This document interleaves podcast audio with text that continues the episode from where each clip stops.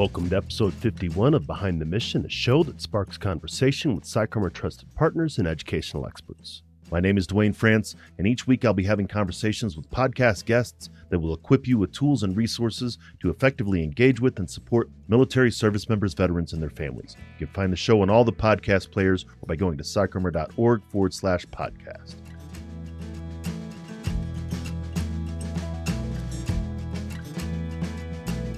Thanks again for joining us on Behind the Mission. Our work and mission are supported by the generous partnerships and sponsors who also believe that education changes lives. This episode is brought to you by PsychArmor, the premier education and learning ecosystem specializing in military cultural content. PsychArmor offers an online e learning laboratory that's free to individual learners as well as custom training options for organizations. You can find more about PsychArmor at psycharmor.org. On today's episode, we're featuring Betty Rhodes, Executive Director of HillVets a nonprofit that opens doors for veterans, service members, and their supporters and provides them with contacts, education, and resources to increase the representation of the military affiliated community on Capitol Hill. Betty joined the Hill Vets Foundation in December of 2019 as the executive director. Betty's husband, Jason, was one of the original class of Hill Vets Fellows. He worked with Congresswoman Ann Kirkpatrick's office and then moved on to achieve success in federal government consulting and private legal practice. Betty earned her Doctor of Jurisprudence from the University of Tennessee College of Law in 2005 with a concentration in business transactions. She's been serving the military and veteran community for more than 15 years, during which time she has published numerous articles and presented at a variety of conventions and events. You can find out more about Betty by checking out her bio in our show notes.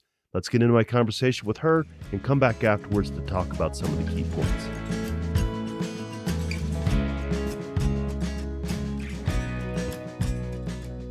So, you've come from a background of supporting the military affiliated community for a number of years. I'm curious to hear how you ended up working to improve representation of veterans in the halls of Congress. So, it's really a very short answer, and it's mostly a fluke.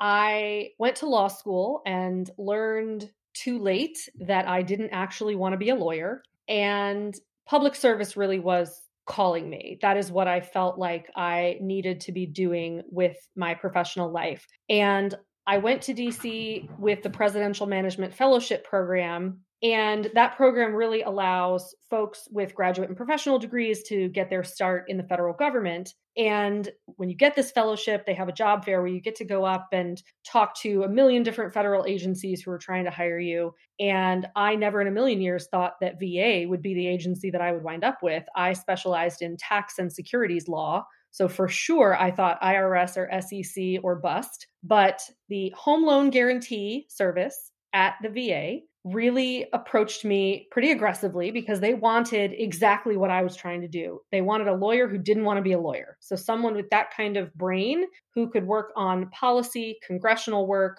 all that good stuff, regulatory work, but who didn't want to get up and leave and go be general counsel someday. So that's how I found my way to VA. I worked in VBA, mostly in the loan guarantee service. I was with VA for 12 years total, and most of that was housing, primarily specially adapted housing. So adapted homes for severely wounded veterans. That really was where I spent the majority of my time at VA. And when I was ready to leave government after 12 years, the nonprofit sector really seemed like the best jump. I continued to want to serve others, and you certainly don't get rich being a, a GS government employee, although it, it, it is a nice living, but you're, you're not going to get rich there. So the, the jump to the nonprofit arena where you also don't get rich was not a shock to my system. And I first went to a nonprofit that focused in that housing arena. So I worked at Jared Allen's Homes for Wounded Warriors, where we built adapted custom homes for combat wounded vets. But then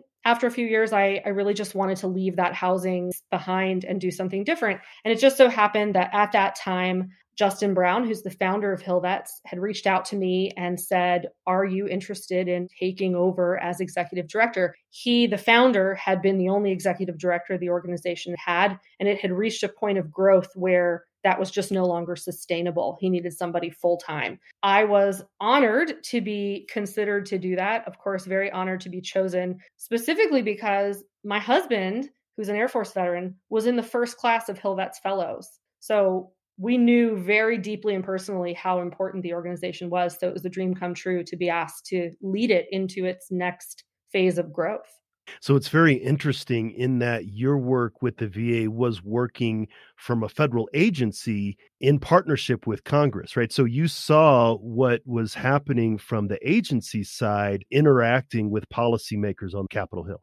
Absolutely. I did policy work on the executive branch side, which is obviously very different, but we engage with the Hill all the time. Now, it's not always a free back and forth because obviously there's some competing political priorities that that even the non-political career civil service employees have to keep in mind. But yeah, we saw how an executive branch agency policy making sort of priority process, how that worked, and then how it interacted with what was happening in the halls of Congress. It's really a fascinating process how policy gets made. And I don't think people always realize that there is policymaking on the executive branch side, but it, it, really is a very interesting part of how our country functions. And I always wanted to work on Capitol Hill, to be honest. I never could make it happen. I tried a couple of different times and it just never worked out because of timing and other things but definitely was familiar with the pushes and pulls of, of policymaking on the Hill.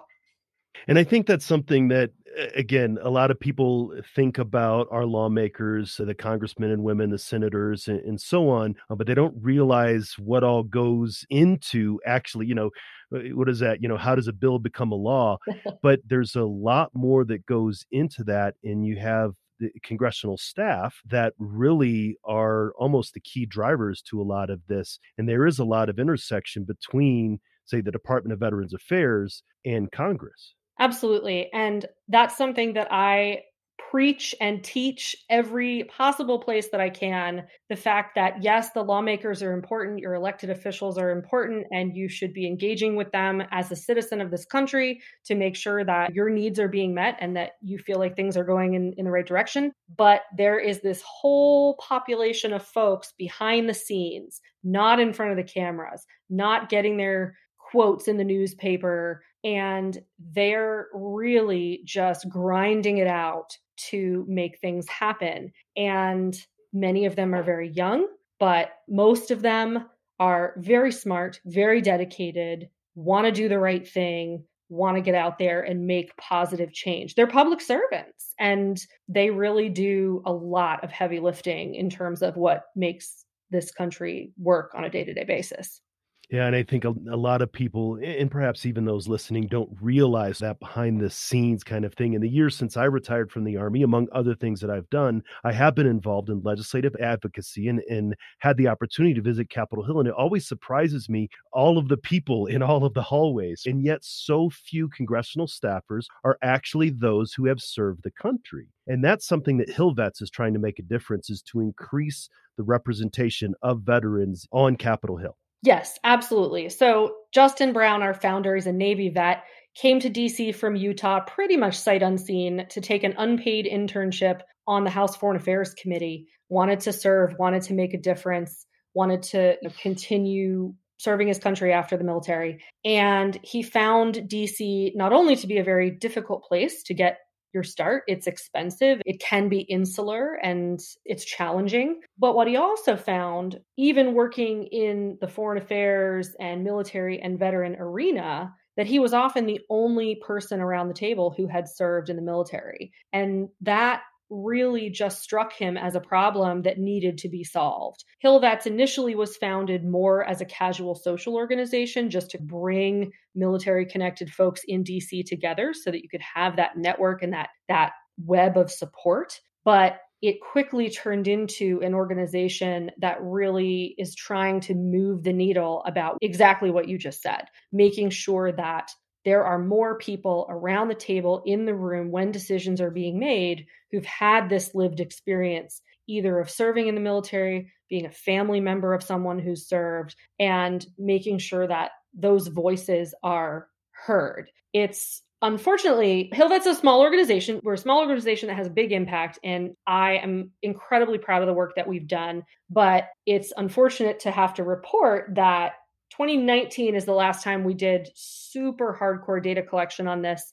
And at that time, fewer than 2% of Capitol Hill staff had served in the military. I did some rough numbers in the past few months, and it hasn't crossed that 2% threshold yet, even now. So, still a lot of work to be done. And I'll also note that as bad as those numbers are, it's even worse. that We don't even track military spouses, for instance, who work on the Hill. So Hillvets is really dedicated to continuing to just chip away at that and really just show the value that military connected individuals bring to the public policy conversation. And I think it's critical because we always hear that the two largest federal agency budgets are the DoD and the Department of Veterans Affairs, right? I mean, those were, you know, where a lot of the money in our federal government goes to and those who served we think of different ways to serve after service but we don't think about going into public service. And if the military affiliated voice is not at the table when those decisions are being made those decisions are still being made. Exactly. And and listen i'm certainly not going to sit here and say that you have to be a veteran to be able to participate in the policy conversation surrounding veterans. I didn't serve in the military, but it is really important that anyone who wants that opportunity can get it. And again, what Justin found was that opportunity to work in public policy really seemed like it was reserved for the very, very privileged. And you had these young, affluent individuals who were being funded by their parents in a lot of situations who could go to the mm. Hill, take these unpaid jobs for extended periods of time. And that just isn't feasible for a lot of folks from a military background, a lot of folks join the military to improve their economic opportunity. So it really was a question of how can we provide some resources so that door can be open for more of these folks because we know that more of these folks would be interested in work like this if they had the resources to be able to make it work for them and their families. And so that's really when Hillvet started hitting its stride from a programmatic standpoint was when we figured out how we could best address those issues.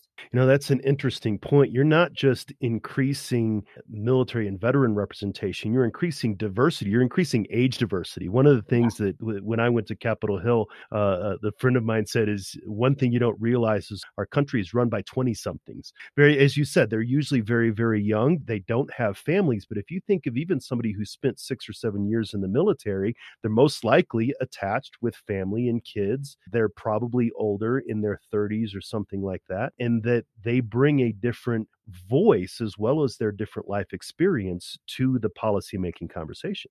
Yeah, absolutely. And we see incredible diversity in our program participants and that diversity you know in addition to just like you said bringing the military and veteran voices to the table that diversity is is critically important still in congress in in staff. The other federal agencies so executive branch for instance estimates that it has about 31% veterans in its ranks of employees. DoD and VA skew higher, of course. Congress still has a lot of work to do in all of the areas of, of diversity in terms of its staff. So we're really proud to be a part of that because we think that's incredibly important work to make sure that the views of all Americans are reflected in this policymaking process.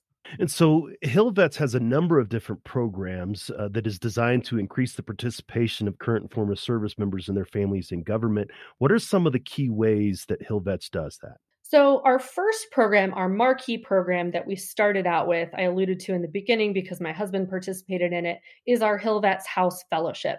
And it really just started as hey, we're going to help you find an office on Capitol Hill to work for a few months get a taste of the process and then take those skills and those networks that you've built and get that full-time paid position in policy either on the hill or elsewhere in government and as we grew that program we added some additional benefits so a financial stipend monthly that we provide to help offset some of the costs of living in DC. But really, the biggest thing that we were able to start providing back in 2016 is housing. So we started out with a three bedroom apartment in Crystal City, Virginia. So, not right on Capitol Hill, but at least in the vicinity. And we were able to house a couple of folks at a time to try to take that burden off of them. But in 2019 was really when we were able to, to change the game in terms of providing housing. We were able to get a row house on Capitol Hill. It can house up to eight veterans at a time while they're working on the Hill, so they don't have to navigate that very expensive DC rent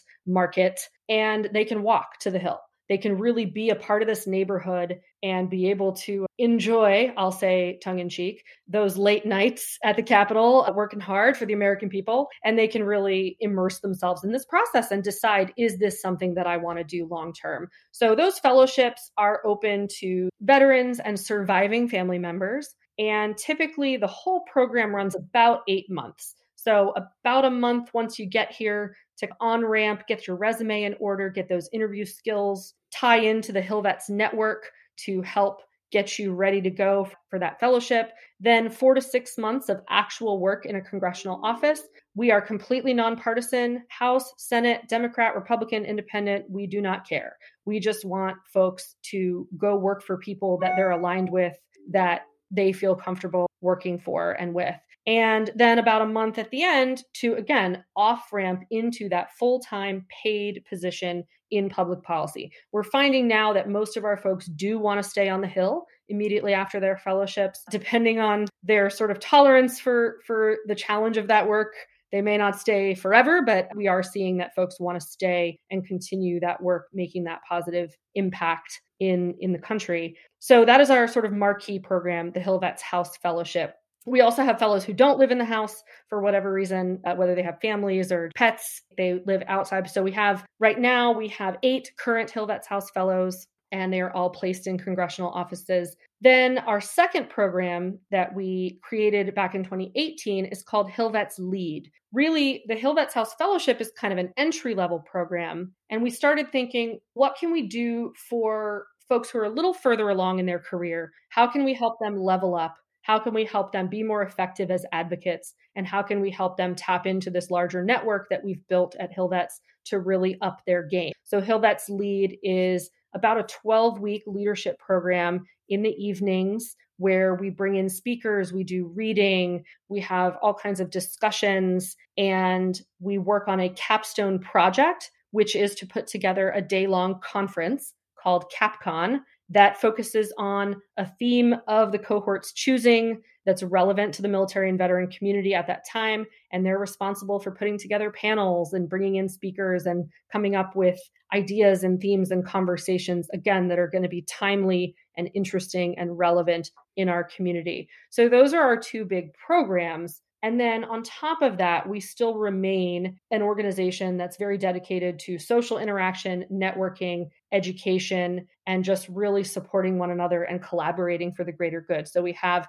in normal times, of course, COVID notwithstanding, we have monthly networking socials we have educational events throughout the year. And of course, we wouldn't be a, a, nonprofit if we didn't have a gala somewhere in the calendar. But our gala is really special. It's the HillVets 100, and it recognizes each year the 100 most impactful and influential veterans, service members, and supporters from that previous year. We take public nominations, there's a selection committee, and it's across all industries. So, not just government and Capitol Hill types, but art and business and nonprofit and all kinds of amazing people get to come together from across the country and really celebrate the incredible things that the military connected community is doing every day. And I can imagine, as and you've mentioned a couple times, is the Hill Vets network. And as you said, not every fellow continues on in their work, but they stay connected to Hill Vets. Perhaps they go to their congressional district and they take a larger role in the district, or they move on into a different role, maybe even in a different sector. But having that experience of engaging in public policy, I can imagine provides a like-minded network for new fellows. Exactly. And we are a pay it forward organization. Most of our programs and events are available to all and don't carry with them any financial obligation. So we really believe in making it easier for the next folks who are coming behind us and giving them those same opportunities that we were given by the folks who came before us. And that really all stems from Justin's experience when he came here and his desire to make it easier for the next folks. And what's really exciting is you're right, we do cross sectors, but what's really exciting is watching them figure out after their time on the Hill or after their time in our leadership program or, or elsewhere in public policy, figuring out how they're going to take those skills and just absolutely make magic happen somewhere. We've got folks still on the Hill, obviously. We've got folks all over executive branch government. We've got people at VSOs, other nonprofits, both veterans serving and not. And really kind of exciting this year is that we have two of our program alums who are running for Congress this cycle. And we certainly do not focus on the elected piece. We are really the only organization focusing on staff exclusively. But it is very, very exciting when you see people who've gone through your programs, who've been in your community, who decide that they are ready to step up in that kind of way to lead and put themselves out there. Elected politics is no joke. So they are really putting their necks out there and taking that risk. And it's just incredible to think that your programs and your organization and your network had even a small part in helping them make that monumental decision to, to take that on. So it's really exciting for us. We're very glad that there are other organizations who focus on the elected piece. I think you've spoken to Rye at With Honor. Mm-hmm. We love all the organizations who are out there making sure that there's representation on the elected side as well, because that is another area where the numbers just don't reflect the true diversity that exists in the community. I absolutely agree. And being a little bit of a, a policy wonk myself, I am always, I did appreciate the conversation with Rye. And that was going to be one of my questions was, do you have, or do you anticipate that some of your fellows would go on to elected office? And I think that really, like you said, it does speak to the impact of what Hill Vets has done and will continue to do. So if people want to find out more about Hill Vets, want to support you in any way, how can they do that? So we are at Hill Vets across all social media platforms. So just H I L L V E T S. And we have really tried to grow our social media over the past few years, which turned out to be very handy since we had to withdraw a little bit from our preferred face to face engagement thanks to the pandemic.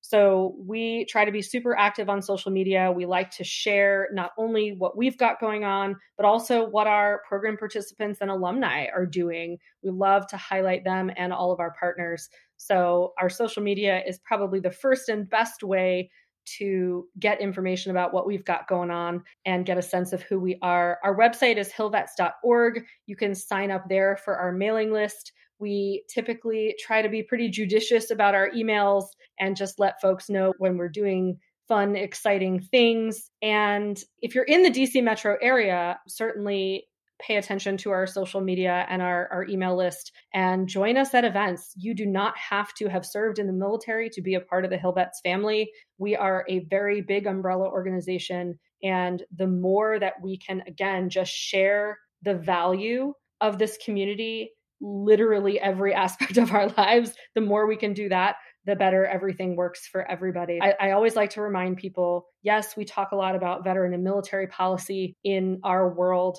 but military connected folks who are serving on the Hill, who are serving in public policy, they work on issues that impact every single one of us every day. So it is in all of our interest to make sure that we have the best folks possible doing that work for us. Absolutely. I could not agree more. It was great to be able to talk to you on the show today, Betty. Likewise. Thank you so much.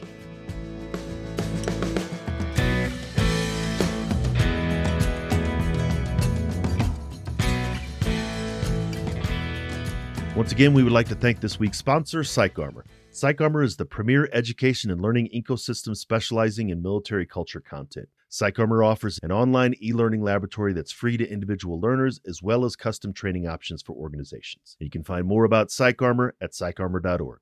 As I mentioned in the interview, I really enjoy conversations related to policymaking.